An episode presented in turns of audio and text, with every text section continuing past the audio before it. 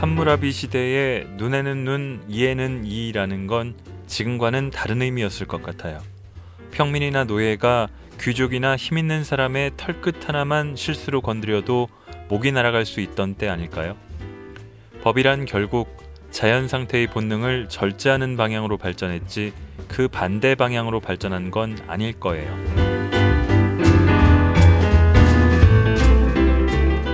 일주일에 한 번 책 읽고 책 듣는 시간 골룸 북적북적입니다. 저는 심영구 기자입니다. 법정에 가보신 일 있으신가요? 저는 취재 때문에 가보기는 했습니다만 당사자가 되어 그 자리에 선다면 여러모로 다르겠죠. 법정 가장 높은 곳에 앉아서 최고의 권위를 갖고 선고하는 판사는 매번 법정에서 어떤 생각을 하고 있을까요? 이 법정 드라마를 여러 편 보기도 했지만 판사가 주인공이었던 적은 거의 없었던 것 같습니다.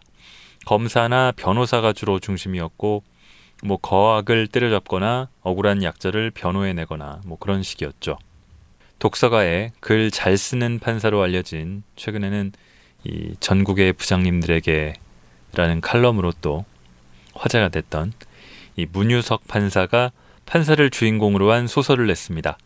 아, 눈에는 눈, 이에는 이라는 이 기원전 1700년 메소포타미아 바빌론의 함무라비 대왕이 만들었다는 인류 최초의 성문법 이 함무라비 법전 196조에 저 내용이 있다고 합니다. 예, 거기서 따온 미스 함무라비가 책의 제목입니다. 낭독을 허락해 주신 출판사 문학동네와 문유석 작가님께 감사드립니다. 이 소설의 주인공은 서울중앙지방법원에 첫 배치된 박차오름 판사입니다. 첫 출근길에 지하철 성추행범을 잡아 경찰에 넘기는 대활약을 펼치면서 SNS 상에서 스타가 되면서 미스 함무라비라는 별명을 얻게 됐죠. 3년차 판사인 이 임바른 판사와 20년 경력의 부장 한세상 판사 이렇게 세 명이 함께 합의부를 구성합니다. 이 당찬 신입 판사와 온건하면서도 좀 시니컬한 3년차 판사 그리고 신중한 현실주의자인 고참 판사 이런 조합으로 각종 사건의 재판을 치러내는 식인데요. 자, 먼저 직장 내 성추행 문제를 다룬 3부를 읽어보겠습니다.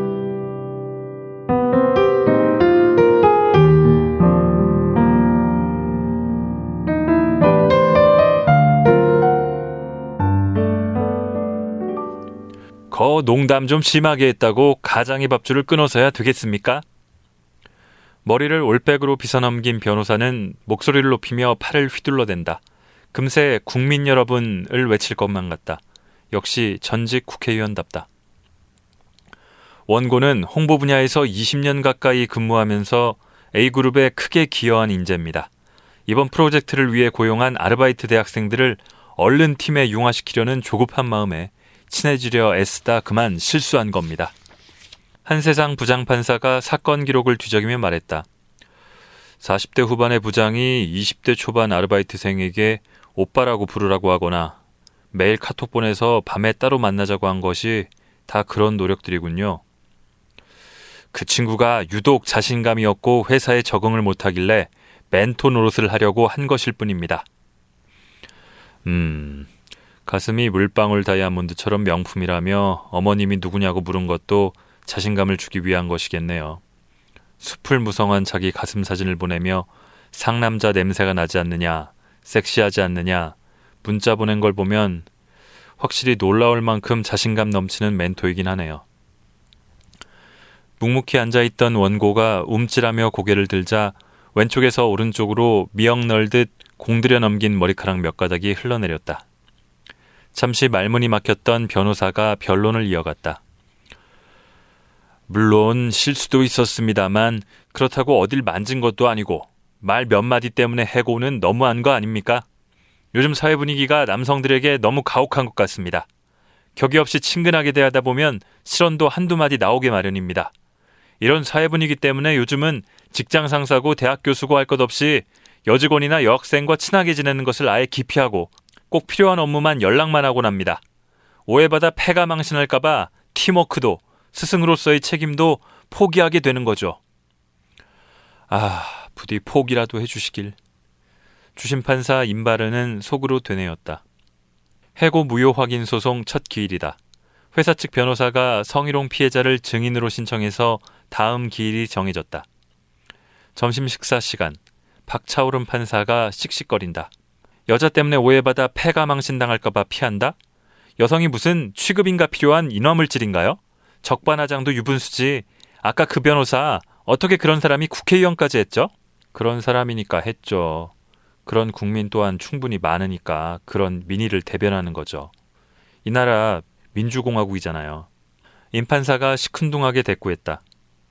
그 양반 의원 시절 회식하다가 어느 여기자 몸을 더듬어서 무리를 일으킨 전적도 있어요. 뭐 그런 분들 한둘이 아니어서 동호회 만들어도 될 정도지만 듣고만 있던 한 부장이 입을 열었다. 그만들 해. 변호사가 어떻든 사건에 집중해야지. 분명 원고가 한 짓이 찌질하고 추해 보이는 건 사실이지만 우리는 개인적인 혐오감을 배제하고 객관적으로 여러 징계 수위 중 해고를 선택한 것이 과도한 것은 아닌지를 살펴봐야 하는 거야. 혼은 당연히 내야 하지만 정직 처분이나 손해배상 같은 다른 방법으로 혼내는 것은 어떤지 따져봐야지. 수저를 내려놓고 밥그릇을 잠시 응시하던 한 부장이 덧붙였다. 누구에게나 밥줄이란 목숨과도 같은 거야.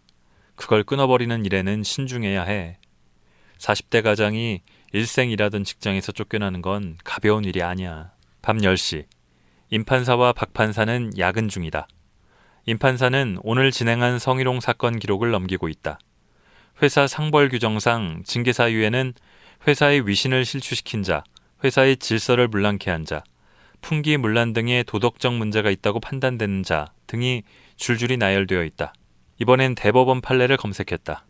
별 도움이 안 된다. 하급심 판례들을 검색해 본다. 비슷한 사안에서 해고를 인정한 판결들도 있지만 해고는 너무 과하다고 본 판결들도 있다. 갑자기 판사실 문이 덜컥 열린다. 옆방 정보왕 판사다. 자자, 일만 하면 바보가 됩니다. 야근하다 나가서 한잔하며 부장 흉이라도 보는 것이 배석 판사들의 유일한 낙 아니겠어? 또 요 앞 호프집? 아니야. 오늘은 오랜만에 양주 한잔 하자고. 까짓 거 내가 쏠게. 실은 우리 부장님이 요 앞 단골 카페에 킵해 놓으신 게 한 병 있는데 언제든 마음대로 마시라고 했어. 임판사는 사건 이야기를 꺼냈다. 그나저나 요즘 학력 지위, 직업 불문하고 참 다양한 중년 아저씨들이 도처에서 성희롱 사건을 일으키는 것 같아. 그러니 재판도 줄을 잇지. 교원 징계 사건, 해고 무효 확인 사건, 손해배상 사건. 몇 번의 건배 후 볼이 빨개진 채 조용히 앉아있던 박 판사가 불쑥 말을 꺼낸다. 그 사건 전 도저히 남의 일 같지가 않아요. 너무나 익숙한 일이거든요. 직접 보기라도 했어요? 음대 휴학하고 라이브 카페에서 피아노 치는 알바를 한 적이 있었어요. 손님들이 노래할 때 반주도 해주고요. 여하튼 그 알바하는 동안 정말 다양한 아저씨들의 적나라한 모습들을 봤죠. 나름 문화예술인들이 즐겨 찾는 카페여서 유명한 교수님들이나 사회적으로 성공한 분들도 많이 오셨어요. 제가 피아노를 치면 박수도 많이 쳐주시고 어디서 배웠느냐고 와서 묻기도 하시고 그런데 흥미로운 건 제가 괜찮은 학교 학생인 걸 아는 순간 이분들이 하는 말이에요. 어, 내가 그 학교 교수랑 동창인데 내가 오름량 잘 좀 봐주라고 얘기해 줄게. 내가 예술의 전당 사장이랑 불알 친구인데 한번 큰 무대에 서볼 생각 없어? 어느새 카페 여사장도 박 판사 얘기에 귀를 기울이고 있다. 그런 모습을 볼 때마다 저는 왠지 수컷 공작새 생각이 나서 웃음이 나더라고요. 있잖아요, 왜. 아무짝에도 쓸모없는 호화 찬란한 꼬리를 활짝 펴고 암컷에게 어필하려고 애쓰는 공작새들. 무늬는 다양하더라고요. 인맥 자랑, 미국에서 박사한 자랑, 집안 자랑, 몸에 걸친 명품 자랑. 저보다 스무 살, 서른 살 많은 어른들이 꼬맹이인 제 앞에서 필사적으로 자랑들을 하시니 감탄해 드리는 것도 지치던데요. 심지어는 해외 출장 때 샀다는 명품 넥타이를 뒤집어 라벨까지 보여줘요. 스무 살 여자의 눈에는 시장표든 이탈리아제든 그냥 아저씨들이 양복에 매는 물건일 뿐이었는데. 박 판사는 살짝 한숨을 쉬었다.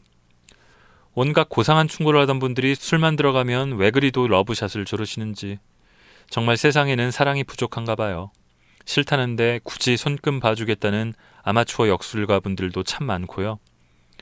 전화번호를 알려달라는 둥, 맛있는 걸 사주고 싶다는 둥, 뭐 계속 거절하면 나를 무시하는 거냐. 내가 이래 봬도 결국 못 견디고 알바를 그만뒀어요. 더 다니다가는 남성 혐오증 걸려서 연애도 못 하겠더라고요. 카페 여사장이 한마디 한다. 그 정도를 못 견딘 걸 보면 역시 온실 속 화초네요. 하긴 임판사님, 정판사님도 기껏해야 30대 초반, 박판사님은 20대 후반이죠? 중년 아저씨들 세계에 대해서는 제가 판사님들보다 100배는 전문가죠. 그 정도면 그나마 양질의 아저씨들이라고요. 정판사가 지지 않고 입을 연다. 저도 그 문제라면 나름 공부를 했다고요. 진화 심리학으로 설명하자면 수컷의 본능이죠. 비록 이제 짝짓기 경쟁에서 뒷전으로 밀려났지만 젊고 매력적인 이성 앞에서 아직은 수컷이고 싶은 흥미로운 건 사회적 성취가 바로 성적 매력으로도 이어질 거라는 근거 없는 자신감이죠. 출세만 하면 돈, 명예, 여자가 자연히 따라온다는 쌍팔년도 어른들 말씀을 들으며 자라서 그런 걸까요? 교수가 제자 성희롱한 사건을 담당한 적이 있는데 이 외모 가지고 뭐라 하는 건 미안하지만 지극히 토속적인 체형을 가진 분이 찢어진 청바지를 입고 다니면서 여학생한테 찢어진 틈 사이로 손을 넣어보고 싶은 충동이 들지 않냐고 했대요. 거울은 보고 다니느냐고 물어볼 뻔했다니까요. 결국 성욕보다 권력의 문제 아닐까? 주로 자기가 영향력을 행사할 수 있는 약자에게 어처구니 없는 짓들을 하잖아. 자기보다 한 칸이라도 밑에 있는 존재들에게 손을 대면서 자신의 권력을 확인받고 싶어 하는 거라고. 갑질과 통하는 얘기지. 임판사가 말했다. 박판사가 맞장구 쳤다. 알바 시절에 느낀 건데 그렇게 공부 많이 한 분들이 상대방의 감정에 대해서는 놀랄 만큼 무지하더라고요. 수컷의 짝짓기 본능이라면 최소한 상대를 유혹할 가능성이 있는 노력을 해야 하잖아요. 그런데 상대에게 오히려 혐오감만 일으키는 방법으로 그 본능을 표출하니 놀라울 뿐이죠. 친절함, 자상한 배려, 위트, 공감 능력이 아니라 인맥자랑, 돈자랑, 음담패설, love shot 강요라니. 오늘도 대기업 간부가 자기 가슴털 사진 보내면서 20대 여성을 유혹하려던 케이스를 봤잖아요. 사회적으로 성공한 사람들도 대인관계 면에서는 특히 이성에 대해서는 미성숙한 경우가 많은 것 같아요. 왜일까 생각해 봤는데 결국 이성을 대등한 존재로 존중하면서 관계를 형성해 본 경험이 별로 없기 때문일 것 같아요. 유혹이란 대등한 존재의 마음을 얻고자 하는 행위예요. 상하 관계에만 익숙한 사람들이 멋진 유혹자가 될 수 있을 리가요? 뭐 중년뿐이겠어요? 클럽에서 여자 꼬시는 비법, one night 비법을 가르치는 소위 pickup artist들에게 비싼 수강료를 내는 청춘들이 과연 어떤 중년으로 늙어갈지. 아이고, 고담준론들 하고 계시네. 카페 여사장이 답답하다는 듯 테이블을 내리쳤다. 뭘 그렇게 복잡하게 생각해요. 그냥 껄떡대고 싶은 발정난 수캐들이 만만한 대상을 찾는 거예요. 자기 나와바리에서 자기 알량한 권력으로. 본능을 내세우며 남한테 피해 끼치는 놈들은 그냥 숙회로 취급하면 되는 거예요. 개가 아무데나 달라붙어 허리 흔들며 흉한 짓 하려 들면은 몽둥이로 때려서 버릇을 고쳐야죠. 그거 하라고 판사님들이 있는 거 아니에요? 무슨 심오한 심리 분석하려 들지 마시고 국민의 혈세로 월급 받았으면 똥개들 매질이나 좀 시원하게 해주시라니까요. 성희롱 사건 재판날 법정에는 원고 측 방청인들이 많다. 맨 앞줄에는 수심 가득한 얼굴의 중년 부인과 여대생이 앉아 있다. 한눈에 봐도 모녀다. 원고의 처와 딸이다. 그 옆에는 정장 차림 회사원들이 앉아 있다. 원고가 부장으로 있는 홍보부 직원들이다. 성희롱 피해자인 여대생이 증인석에 앉았다. 원고 변호사가 아르바이트 대학생이라고 불렀던 인턴 사원이다. 피고 측 변호사는 이미 제출된 진술서에 있는 내용만 형식적으로 물어본다. 해고 무효 확인 소송을 당한 회사 측 변호사인데 너무 열의가 없는 게 묘하다. 피해자 여대생도 죄인처럼 고개를 푹 숙이고 기어들어가는 목소리로 예만 반복하고 있다. 금세 끝나고 원고 측 반대 신문 차례. 기세 등등한 원고 측 변호사는 증인석 바로 앞까지 성큼성큼 걸어 나갔다. 증인, 내 얼굴을 똑바로 보고 답하세요. 한 가정의 가장 운명이 달려 있습니다. 이 말에 원고 부인의 눈에는 벌써 눈물이 맺힌다. 증인, 원고가 평소 증인에게 회사 생활을 하려면 남자 못지않게 털털하고 강인해야 한다고 조언을 많이 해줬죠? 여대생은 망설이다 답했다. 네. 원고는 그런 취지에서 일부러 증인에게 좀 센 농담도 걸고 했다는데 그런 것 아닌가요? 원고가 홍보 일을 하려면 다양한 사람들을 만나야 하고 또 술자리도 가져야 하는데 그런 자리에서는 좀 야한 농담도 척척 받아넘길 줄 알아야 한다고 가르치지 않았나요? 그런 말씀을 하시긴 했어요. 증인 가슴이 명품이라고 한 것도 원고가 자기 가슴털 사진을 보낸 것도 그런 훈련이라는 걸 몰랐나요? 그, 그건 아니에요. 부장님은 그것 말고도 밤마다 카톡으로 자꾸 이상한 말씀을. 변호사가 말을 잘랐다. 그럼 그 내용을 증거로 제출했나요? 왜 징계 기록이 안 나오나요? 징그러워서 바로 카톡을 집어서 남아있질 않아요. 증거 없다고 함부로 말을 지어내면 안 됩니다. 콩밥 먹는 수가 있어요. 한세상 부장이 노기를 띤 채 제지했다. 원고 대리인, 지금 범죄자 조사하는 겁니까? 증인에 대한 예의를 지키세요. 검사 출신 정치인이었던 원고 측 변호사는 깍듯이 고개를 숙였다. 존경하는 재판장님, 죄송합니다. 원고 가족의 불쌍한 처지에 가슴이 미어져서 그만. 반대 신문은 이것으로 마치겠습니다. 여대생은 힘없이 증인석에서 내려왔다. 이번에는 원고 측 증인이 증인석에 앉았다. 홍보부 차장 나인숙, 40대 초반 여성이다. 그녀는 여대생과 대조적으로 당당했다. 원고 측 변호사는 나긋나긋하게 물었다. 증인, 원고와 함께 오래 일하셨는데 회사 내에서 원고 평가는 어떻습니까? 탁월한 홍보 실적으로 회사 성장에 크게 기여한 일꾼입니다. 특히 식품 분야에서 크고 둥글고 아름답다 땡땡 호빵, 벗기기 쉽고 달콤한 땡땡 초콜릿 같은 섹시 코드를 가미한 카피 아이디어를 직접 내서 히트를 치기도 했죠. 그럼 평소에도 섹시 코드를 살짝 가미한 유머를 즐기는 편이겠네요. 특별한 의도 없이. 네, 그렇습니다. 어, 평소 저한테도 미인 방명이니까 너는 두루미처럼 오래 살 거라는 농담을 하시곤 했는데 아기는 없는 걸 아니까 웃어 넘겼습니다. 어차피 남성 중심 직장 문화에서 여자가 성공하려면 어느 정도는 타협해야죠. 저는 신입사원 때부터 여자라고 유난 떨지 말라고 배웠습니다. 요즘 젊은 여직원들이 사소한 일로 울고불고 하는 건 조직의 단합을 해치는 일입니다. 원고 측 변호사가 목소리를 낮추어 물었다. 아, 사실 회사가 원고를 해고한 건 여직원회의 일부 과격 분자들이 이 일을 여성단체에 알리겠다고 떠들어서 어쩔 수 없이 한 것이죠. 화장품 분야에 진출 예정인 회사 입장에서는 어쩔 수 없이 일단 해고했지만 법원에서 정당한 절차를 밟아 구제받을 기회가 있기를 바라고 있고요. 나 차장은 잠시 망설였다. 저로서는 회사 방침에 대해 뭐라고 말할 입장이 못 됩니다. 다만 회사도 회사 나름의 고충이 있다는 점만 알아주십시오. 임판사는 홍보부 직원들이 총출동해 법정에 앉아 있는 이유를 알 듯했다. 증언을 마친 후 방청석 맨 뒷줄 구석에 앉아 있던 여대생은 고개를 숙이고 훌쩍이기 시작했다. 원고 측 변호사는 자신만만한 표정으로 다음 증인인 홍보부 여직원 김마리를 불렀다. 증인, 평소 부장님이 농담이 좀 센 편이긴 하지만 팀원들에게 오빠처럼 친근하게 대해서 인기 만점 리더였다면서요?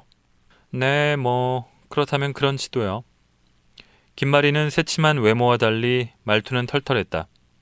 변호사는 삐딱한 대답에 살짝 놀라며 다음 질문을 했다. 홍보팀은 한 가족이고 나는 가장으로서 팀원들을 자식처럼 끝까지 돌볼 거라고 원고가 늘 얘기했다죠. 다른 팀에서 홍보팀은 가족적인 분위기라며 부러워했다는데요. 가족적이라 변호사님은 가족끼리 사이가 좋으신가 보죠? 저희 집은 모이면 늘 싸우는데. 변호사는 당황해서 들고 있던 증인 신문 사항을 떨어뜨렸다가 허둥지둥 주었다. 에, 여하튼 증인은 평소 원고가 하는 농담에 특별히 성적 수치심을 느끼거나 하진 않았죠. 반면 피해자라고 주장하는 저 알바생은 유난스럽고 까탈스러워서 아무것도 아닌 일에도 예민하게 반응하는 편이었고요. 임판사는 귀를 기울였다. 합리적 피해자 인지에 관한 질문이다. 예외적으로 과민 반응에 합리성이 인정되지 않는 경우에는 성희롱이 인정되지 않는다. 아무것도 아닌 일이라고요? 매일 밤마다 카톡으로 온갖 더러운 소리를 늘어놓는 게?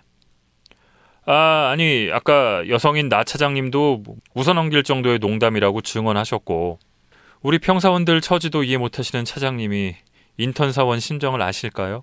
여성 최초 임원을 바라보며 승승장구하시는 차장님은 남자보다 도 남자 같은 분이세요. 신입 남자 직원들 엉덩이를 툭툭 치고 다니는 분인데요. 임판사의 뇌리에 대법원 판결 중 상대방과 같은 처지에 있는 이라는 문구가 스쳐갔다. 성별보다 입장을 기준으로 한 합리적 피해자 기준이 등장한 이유를 알 듯했다. 변호사는 황당하다는 표정으로 김마리를 노려보았다. 아니, 김마리 씨는 원고를 구제해달라는 탄원서에도 다른 홍보 팀원들과 같이 서명해놓고 왜 이렇게 원고에게 적대적이죠? 김마리는 잠시 고개를 돌려 피해 여대생을 쳐다본 후 천천히 답했다. 서명했죠. 징계 절차 때도 부장님 편에 서서 진술했고요. 그런데 왜? 적당히들 하셔야죠, 적당히들. 변호사님 사무장이 지난주에 저한테 찾아와서 증언을 잘해야 부장이 살아난다. 부장이 죽으면 부장 라인이 너희들도 다 죽는다고 하더군요. 저 여대생을 완전 사이코로 몰아야 한다고요? 어차피 알바생이니 정규직들이 신경 쓸 필요 없다고요? 그녀의 음성이 분노로 떨리기 시작했다. 부끄럽지만 처음엔 눈 딱 감고 그러려고 했어요. 어차피 전에도 그렇게 참아서 이 회사 들어왔으니까요. 그런데 주말에 극장에서 영화를 보는데 이런 대사들이 나오더라고요. 우리가 돈이 없지 가오가 없냐. 우리 쪽팔리게 살진 말자. 저 그 대사 후론 눈물이 자꾸 나서 영화를 제대로 못 봤어요. 저 쪽팔리게 살아왔거든요.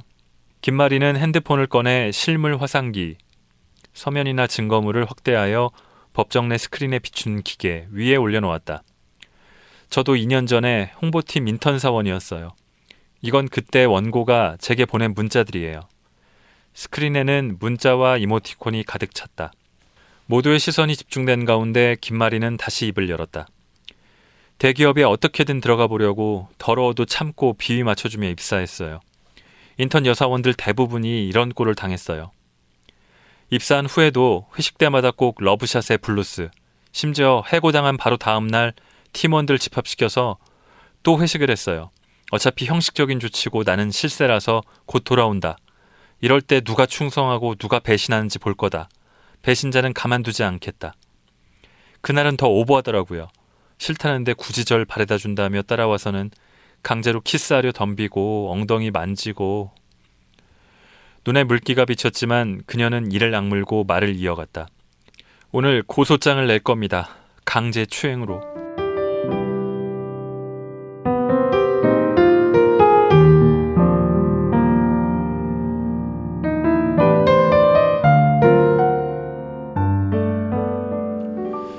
저는 카페 여사장의 이 개는 몽둥이로 때려 버릇을 고쳐야 한다는 말에서 타구봉법을 떠올렸습니다.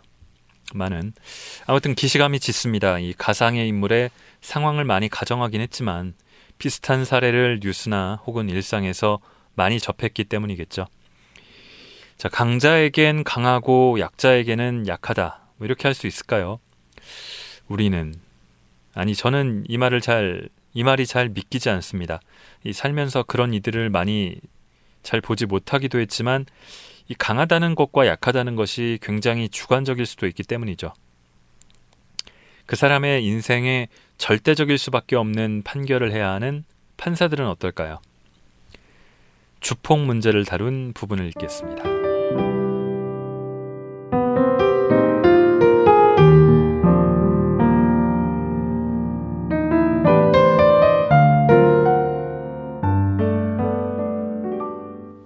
내가 누군지 알아? 내가 누군지 싸가지 없는 놈들 늦은 밤 지하철 한적한 객차 안에 존재론적인 질문이 역한 술 냄새와 섞여 퍼져나갔다. 야근으로 지친 임바른 판사의 멍한 머리는 그 질문에 조건반사적으로 관련 검색어 찾듯 맥락 없는 답변들을 떠올리고 있었다. 내가 누구인지 말할 수 있는 자는 누구인가부터 내가 나를 모르는데 난들 너를 알겠느냐까지. 맞은편에 앉은 초로의 사내는 세상 모든 것에 대한 꼼꼼한 저주의 말을 새 정거장째 퍼붓고 있다. 그의 견해를 요약하면 한국 사회는 위에서 아래까지 예외 없이 포유류, 식용목, 객과 동물들로 채워져 있다. 지친 임판사는 모든 크레타인은 거짓말쟁이다 라고 단언하는 크레타인을 떠올리며 저 주장이 참이라면 한국어로 유창하게 욕을 퍼붓고 있는 자기 자신 역시 영장류가 아니라는 주장이고 따위에 쓸데없는 생각에 빠져 있었다. 그때 지하철 문이 열리며 한 젊은 여성이 들어와 자리에 앉았다. 친구들과 한잔했는지 얼굴이 발그레하다. 사내는 잠시 입을 다물고 여성을 위아래로 관찰하더니 레퍼토리를 바꾸었다. 동방예의지국이 어쩌고 말세가 어쩌고 하며 망국의 선비 마냥 통탄의 말을 뱉어내는데 눈길은 그녀의 미니스커트 밑으로 쭉 뻗은 다리를 집요하게 훑어보고 있다. 겁먹은 여성은 못 들은 척 자는 척하고 있지만 먹잇감을 찾은 사내는 아이의 몸을 그녀 쪽으로 돌리고 자기 딸이면 다리 몽둥이를 부러뜨린다는 둥에 가정법 협박을 시작했다. 일상생활에서는 불개입주의, 평화주의로 일관하는 임판사지만 오늘은 왠지 참기 힘들어서 한마디 했다. 아저씨, 그만 좀 하시죠. 질릴 정도로 예측 가능한 답이 즉각적으로 돌아왔다. 너 몇 살이냐? 어디서 어린 놈이 싸가지 없이. 임판사는 대학 신입생 환영회 때의 기억을 떠올릴 수밖에 없었다. 선배들은 긴장한 신입생들에게 짬뽕 그릇에 소주를 가득 부어 원샷할 것을 요구했고 신입생들은 차례로 입가에 술을 흘리며 시체처럼 널브러졌다. 집안 내력으로 술을 못하는 임판사는 집행 순서를 기다리는 사형수가 된 기분이었지만 자신의 알코올 분해 능력에 대한 변론을 하는 것이 구차하게 느껴졌다. 마시기 싫습니다. 왜 마셔야 하죠? 욱하는 심정으로 내뱉은 한마디는 무수한 싸가지 없는 새끼라는 메아리가 되어 돌아왔다.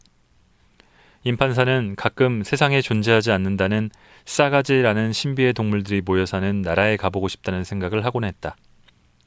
약주하셨다고 남에게 민폐 끼칠 권리가 생기는 건 아닙니다. 나이 어리다고 참아야 할 의무가 있는 것도 아니고요. 어차피 없다는 싸가지, 임판사의 말투도 날카로워지고 있었다. 원시시대로부터 진화된 인간의 생존 본능은 만취 상태에서도 작동한다. 사내의 시선은 여자의 허벅지를 떠나 임판사의 얼굴과 몸집으로 향했다. 상대가 아무리 어린 놈이더라도 위협적인 체구였다면 헛기침이나 하면서 자는 척했을 사내는 상대가 책벌레 백면서생류에 속한다는 것을 삽시간에 파악하고는 비비 원숭이처럼 공격적인 신호를 보내며 다가와 멱살을 잡으려 들었다. 결국 한밤의 소동은 다음 역에서 지하철 경찰대가 출동해서야 마무리되었다. 경찰 제복 역시 위협적인 신호에 해당하지는 않는지 사내의 고성과 몸부림은 멈추지 않았다. 오늘 밤 경찰서는 꽤나 시끄러울 듯하다. 단추가 떨어져 나간 앞서풀 추스리며 돌아섰던 임판사는 구두에 느껴지는 물컹한 느낌의 진저리를 치며 뒤로 물러섰다. 누군가 역군에 술자리 안주의 흔적들을 철퍼덕 펼쳐놓았다. 임판사는 지긋지긋하다는 생각을 하며 신경질적으로 바닥에 구두를 문질러 닦았다. 공들여 닦은 구두에 묻은 토사물은 마치 청결하고 안전한 문명 세계에 침입한 바이러스 같았다. 이 순간 임판사가 느끼는 감정 역시 원시 시대로부터 진화되어 온 것이다. 혐오감. 신문 읽기 전까지 사건 기록을 검토하고 있었는데 오늘 오전에만 음주로 인한 심신미약 감경 주장이 세 건째다. 술에 취해서 제정신이 아니었으니 형을 감해달라는 것이다. 여관으로 커피 배달을 시킨 후 다방 종업원을 성폭행한 트럭 기사도 사소한 말다툼 끝에 건설 현장 동료 노동자의 배에 시카를 꽂은 사람도 심지어 음주운전하다가 사고를 낸 후 도망간 의대생도 음주로 인한 심신미약 감경 주장을 하고 있었다. 어젯밤 임판사가 취객에게 평소와 달리 예민하게 반응한 데에는 요즘 형사재판을 맡은 후 매일 검토하고 있는 내용들의 영향도 있는지 모르겠다. 4번 타자처럼 네 번째 사건이 등장했다. 전과 26범의 70세 노인이다. 범죄 경력 조에서에 온통 폭력행위 등 처벌에 관한 법률 위반, 공갈, 협박, 폭행이 가득했다. 죄명은 무시무시한데 첨부된 자료에 적힌 사건 내용은 기대에 부응하지 못했다. 동네 담배가게에서 담배 집어가다가 말리는 할머니에게 쌍욕. 동네 식당에서 라면에 소주 먹고는 돈 없다며 탁자 뒤집어 엎고 행패. 대낮 아파트 놀이터 벤치에서 술 마시다가 항의하는 아이 엄마 뺨 때리기. 영업하는 포장마차 앞에서 기겁한 여주인이 푼돈 쥐어줄 때까지 바지 내리고 소변 보기. 선고된 형량들은 숫자에 불과하다지만 읽다 보면 그걸 선고한 판사들의 표정 같은 것이 느껴진다. 피해가 소소하니 도리 없지라는 느낌에 벌금 30만 원에서 시작해 벌금액이 차례로 올라가다가 더 이상 못 참겠어 라는 듯이 집행유예. 하지만 유예 기간 중에 재범하면 실형을 선고하겠다는 엄중한 경고인 집행유예는 어젯밤 출동한 지하철 경찰의 제복처럼 실제론 그다지 위협적인 신호가 아니었나 보다. 집행유예 기간 중에도 어김없이 똑같은 죄명이 튀어나온다. 그런데 엄중하게 경고했던 실형이 아니라 또 벌금이다. 집행유예 기간 중에는 다시 집행유예를 선고할 수 없고 실형 아니면 벌금을 선고해야 하는데 실형을 선고하면 앞에 유예했던 징역형까지 되살아나므로 두 배의 실형을 복역하게 되는 셈이다. 물론 집행유예로 기회를 주었는데도 이를 걷어찬 피고인의 잘못이지만 뒤에 범한 범죄 자체만 떼고 보면 그다지 무거운 것은 아니라서 차마 실형을 선고하여 앞에 집행유예까지 실효되도록 하지 못한 것이다. 다만 벌금의 액수는 비교적 컸다. 이 숫자 뒤에는 그걸 선고한 판사의 한숨 같은 것이 느껴졌다. 소소한 동네 말썽꾼인 노인네를 길게 징역 보내는 건 망설여지고 어차피 벌금도 못 내서 벌금 대신 노역장에 유치되어 몸으로 때울 것이 뻔하니 석 달 정도 실형을 보낸다는 마음으로 벌금액을 정했을 것이다. 임 판사는 쓴웃음을 지었다. 숫자 뒤에서 판사들의 표정을 엿보며 굳이 이해하려 하는 것도 어차피 밖으로는 굽지 않는 동업자의 팔 같은 거다. 동업자조차 솔직히 답답해지는데 이런 범죄 경력 조회소로 국민들을 어떻게 설득한단 말인가.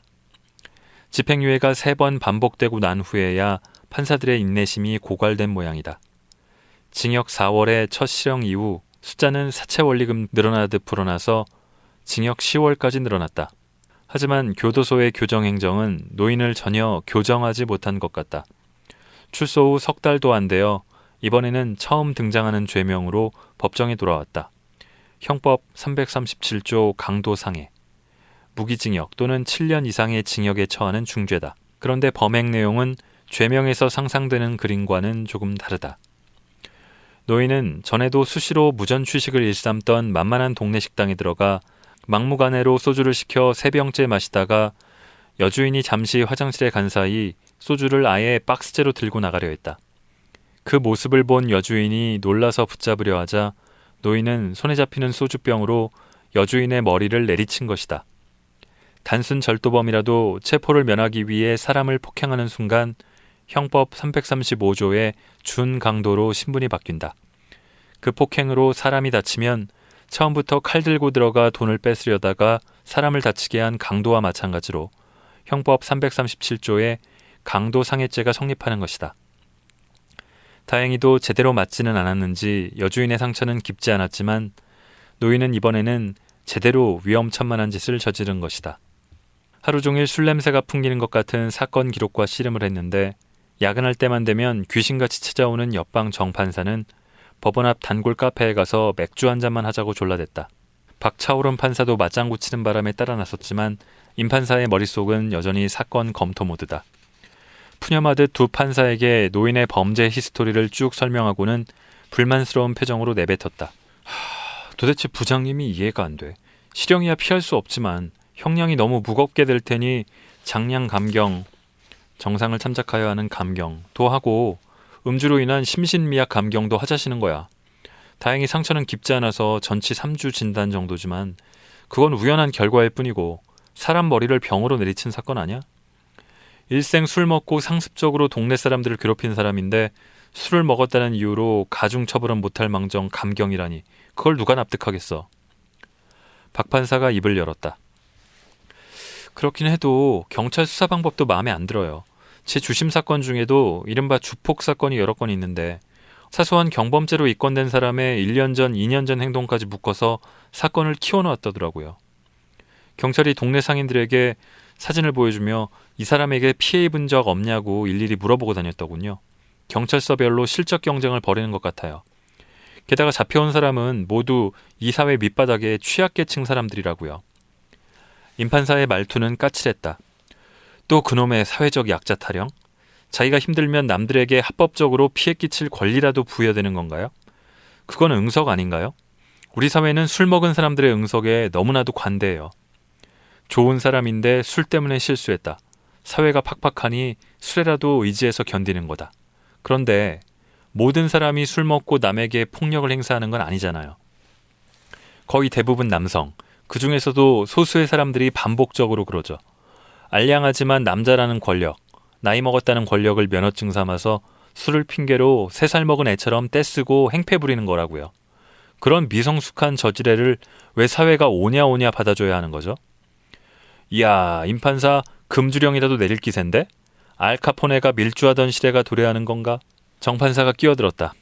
그렇긴 한데 아까 그 주정뱅이 노인네 사건은 심하긴 심하네요. 아니 여자 머리를 소주병으로 내리쳤다면서요? 술 먹고 상습적으로 사고 치는 인간을 술 먹었다는 이유로 감경해 준다니 그게 무슨 소리예요? 그러니 판사님들이 화성에 사느냐는 소리를 듣지. 법이 누군가를 처벌하는 것은 기본적으로 정상적인 판단 능력이 있으면서도 자기 의사로 죄를 선택했다는 점을 비난하는 거예요. 그래서 어린아이나 정신병자, 중증 치매 환자의 행위는 형사 처벌 대상으로 삼지 않고 보호 처분이나 치료 대상으로 삼는 거죠. 그래서 심한 음주로 일시적으로 정상적인 판단 능력이 없거나 약한 상태에서 저지른 행위 역시 법적으로 달리 취급할 수밖에 없는 거죠. 하지만 이번 사건은 달라요. 원인에 있어서 자유로운 행위거든요. 쉽게 말하자면 술에 취하면 비슷한 사고를 칠 가능성이 높은 것을 뻔히 알면서 술을 먹고 만취하여 결국 사고를 친 경우에는 심신미약 감경을 할 수 없다는 얘기죠. 형법 10조 사망이 그렇게 정하고 있어요. 나중에 저지른 짓은 정상적인 판단 능력 하에서 한 것이라고 보기 어렵더라도 자신을 그런 상태로 만든 원인 행위 자체는 자유의지로 행한 것이니 책임지라는 거죠. 폭력전과 26범의 주폭 노인은 의외로 왜소해서 죄수복이 헐렁해 보였다. 재판장인 한세상 부장이 한마디 할 때마다 죽을 죄를 지었다며 연신 허리를 굽신거리고 있는 이 노인이 동네에서는 공포의 대상이었다니 놀라운 일이다. 한 부장이 피해자와 합의할 시간이 필요한지 묻자 노인은 가진 것도 없고 밖에서 일을 봐줄 사람도 없어서 합의할 방법이 없다고 답했다. 국선 변호인도 피고인의 어려운 처지를 호소하는 것 외에는 특별한 변론을 하지 못했다. 재판 후 한 부장은 더욱 마음이 약해진 눈치다. 점심 식사 때도 노인의 범행이 전형적인 강도 상해라기보다는 취한 상태에서 행패 부린 것에 가깝지 않느냐는 말을 꺼냈다. 임 판사는 이런 한 부장의 태도가 불만이었다. 전과 26범인데 도대체 언제까지 관용을 베풀겠다는 건가? 그것 또한 법관의 권한을 남용하는 것 아닌가? 법이 무겁게 처벌하라고 정했으면 무겁게 처벌하는 것이 의무 아닌가? 기록을 넘기는 소리가 거칠어졌다. 기록에 조각조각 나타나는 노인의 삶은 전형적이었다. 형사재판을 담당하는 판사가 보기에 그렇다는 이야기다. 술에 절어 사는 폭력적인 아버지, 남편의 구타를 못 견디고 가출한 어머니, 가난 때문에 일찍 그만둔 학교, 일찍부터 시작된 소소한 폭력 및 절도 전과들, 배운 것도 특별한 기술도 없이 닥치는 대로 전국을 떠돌아다니며 하루 벌어 하루 먹는 식으로 살아온 나날들, 전과 26범 노인이 사는 아파트. 박 판사는 갑자기 그 아파트에 한번 가보자고 난리였다. 임 판사는 영 내키지는 않았지만 결국 따라 나섰다. 박 판사는 혼자라도 갈 기세였는데 그녀를 혼자 그 동네에 보내고 싶지는 않았기 때문이다. 버스와 전철을 갈아타며 도착한 동네는 낯설었다. 서울에서 태어나 자랐지만 한 번도 가보지 못한 동네가 훨씬 많다는 걸 뒤늦게 깨닫고 난다. 한 번도 가보지 못한 곳, 평소 생각조차 안 해본 곳이란 결국 나에게 있어 존재하지 않는 곳이 아닐까? 같은 서울이지만 내게는 존재하지 않는 장소, 평행 우주로 들어서는 느낌이었다. 너저분한 쓰레기가 여기저기 눈에 띄는 길을 따라 걸으니 육교가 나왔다. 육교 밑에는 종이박스와 비닐로 얼기설기 몸을 웅크릴 곳을 만들어 놓은 노숙인들이 여러 명 누워 있었다. 노숙인과 눈이 마주치자 임판사는 얼른 고개를 돌렸다. 육교를 건너자 날띠 낡은 아파트가 있었다. 예전에 건설된 영구임대 아파트다. 기초생활수급자, 독거노인, 장애인들이 주로 거주하고 있다. 낡고 작은 아파트지만 노숙인들에게는 꿈의 궁전일 것이다. 입주 요건이 까다롭기 때문이다. 단지 내에는 온통 노인들만 눈에 띄었다. 부지런한 박 판사는 어느새 한 할머니에게 말을 붙여서 이것저것 이야기를 나누기 시작했다. 젊은이와 대화하는 것 자체가 오랜만인 듯한 할머니는 신이 나서 이 아파트에 처음 입주했을 때부터의 역사를 늘어놓기 시작했다. 할머니의 이야기에는 점점 한숨이 섞이기 시작했다. 죽음의 역사로 접어들었기 때문이다.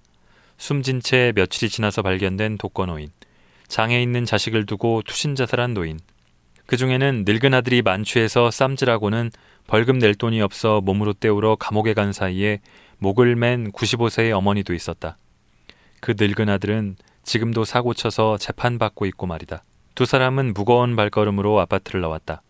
낯익은 상호의 허름한 식당이 눈에 띄었다. 피해자의 식당이다. 안을 들여다보니 머리에 붕대를 감은 작은 몸집의 아주머니가 열심히 그릇을 닦고 있는 것이 보였다. 식당 안에는 노인이 난동을 부린 흔적이 가득했다. 망가진 탁자와 의자들, 깨진 거울. 두 사람을 기자쯤으로 생각했는지 근처 포장마차 아주머니가 깡패 노인네 사건 때문에 왔냐며 말을 걸어왔다. 우동 한 그릇을 시켜놓고 이야기를 들었다. 처음에는 무전 취식이나 돔, 좀도둑질 정도가 고작이던 노인의 행패는 언제부터인지 점점 심해졌다. 술을 달라, 용돈을 달라, 동네 상인들에게 때를 쓰는데 말을 듣지 않으면 병을 깨거나 칼로 자해를 하니 무서워서 듣지 않을 도리가 없었다. 그것도 힘들게 장사하는 할머니나 아주머니들만을 골라서 참다 참다 경찰에 신고했더니 고작 몇 달 감옥에 갔다 돌아와서는 신고한 연들을 다 죽여버리겠다며 칼을 허리춤에 차고 돌아다녀서 공포의 두관이었다는 것이다. 이사 갈 돈도 없고 앉아서 굶어 죽을 수도 없으니 가게에 나와 앉아는 있지만 언제 무슨 일이 생길지 몰라서 다들 목숨 걸고 장사하고 있었다는 아주머니의 이야기 끝에는 울음이 섞여 있었다. 돌아오는 길은 길었다. 임판사는 혼란스러웠다. 추악이라도 해야 하루를 견딜 수 있는 사람들도 있다. 노인의 행동은 악이라기보다 나약함일지도 모른다. 그렇다고 그게 면죄부가 될 수는 없다. 비슷한 상황에서도 강인하게 버티고 살아가는 이들도 있지 않은가. 그런데 그 나약함과 강인함조차 주어진 것일 수도 있다. 원인에 있어서 자유로운 행위라. 그런데 무엇이 원인이고 무엇이 행위고 그리고 자유라는 놈은 또 뭐고 자유의지를 전제로 인간에게 책임을 묻는 판사의 일이란 실은 다 헛개비짓 같은 것 아닐까? 박 판사는 선고를 앞두고 며칠째 기록을 다시 넘기며 고민하는 임 판사를 안쓰럽게 지켜보았다. 임 판사는 검찰에 치료 감호를 청구하라고 할까도 고민해봤지만 예산 부족으로 겨우 10명 남짓의 의사가 1200여 명의 정신장애인을 담당하고 있고 방호 인력도 부족해 탈주 사태까지 벌어지는 것이 이 나라의 현실이다. 결론은 바뀌지 않았다. 심신미약 감경은 이루어지지 않았고 노인에게는 징역 3년 6월이 선고되었다. 그런데도 노인은 감사하다며 연신 허리를 굽혔다. 이 정도의 강도 상해죄에 대해 보통 선고되는 가장 일반적인 형량일 뿐 전혀 선처해 준 것이 아닌데도 말이다. 검사가 주폭 엄단을 강조하며 징역 5년을 구형했기 때문일 것이다. 교도관에게 끌려나가는 노인의 얼굴을 보며 임판사는 입술을 깨물었다. 그럼에도 불구하고 인간은 자신의 행위에 책임을 지기 때문에 존엄한 것이다. 최소한 그것이 인간 사회의 약속이다. 그런데 나약한 인간을 수렁 속에 방치하는 사회는 어떤 책임을 지는 걸까?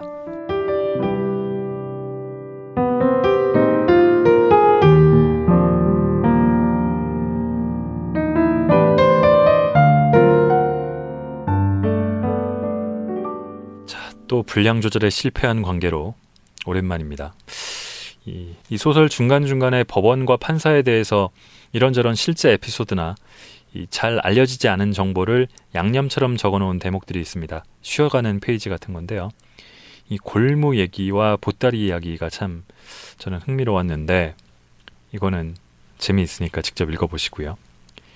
다른 사건들도 많이 있습니다. 사건을 여러 가지 종류의 여러 유형의 사건들을 겪으면서 이 저자가 판사들이 어떤 고민을 하는지 굉장히 인간적인 고민들도 많고요.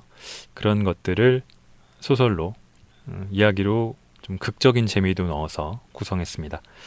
이 소설은 사실 저자가 마지막에 고백하듯이 이 마지막 쪽에 보면 고백하는 게 나오는데요. 원래 소설로 구상된 게 아니었습니다.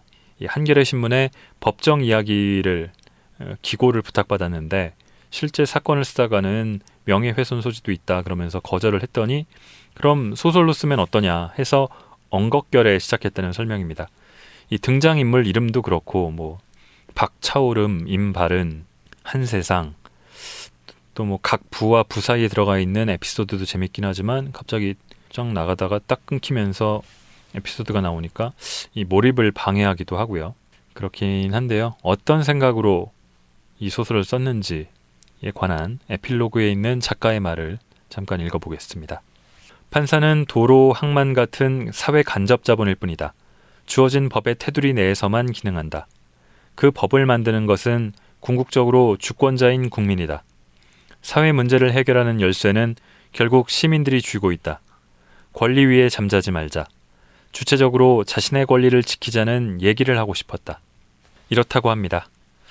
이 작가의 전작인 에세이, 이 개인주의자 선언과 판사 유감에도 크게 공감하며 읽었던 저는 이 소설 뭐 일하기엔 조금 특이한 이 소설도 재미있게 읽었습니다. 여러분도 그러셨으면 좋겠습니다. 자, 지난번에는 변호사와 기자가 쓴 책을 읽었고 이번에는 판사가 저자인 책을 읽었는데 다음번 책은 누가 쓴 책일까요? 기대해 주세요. 긴 시간 들어주셔서 감사합니다.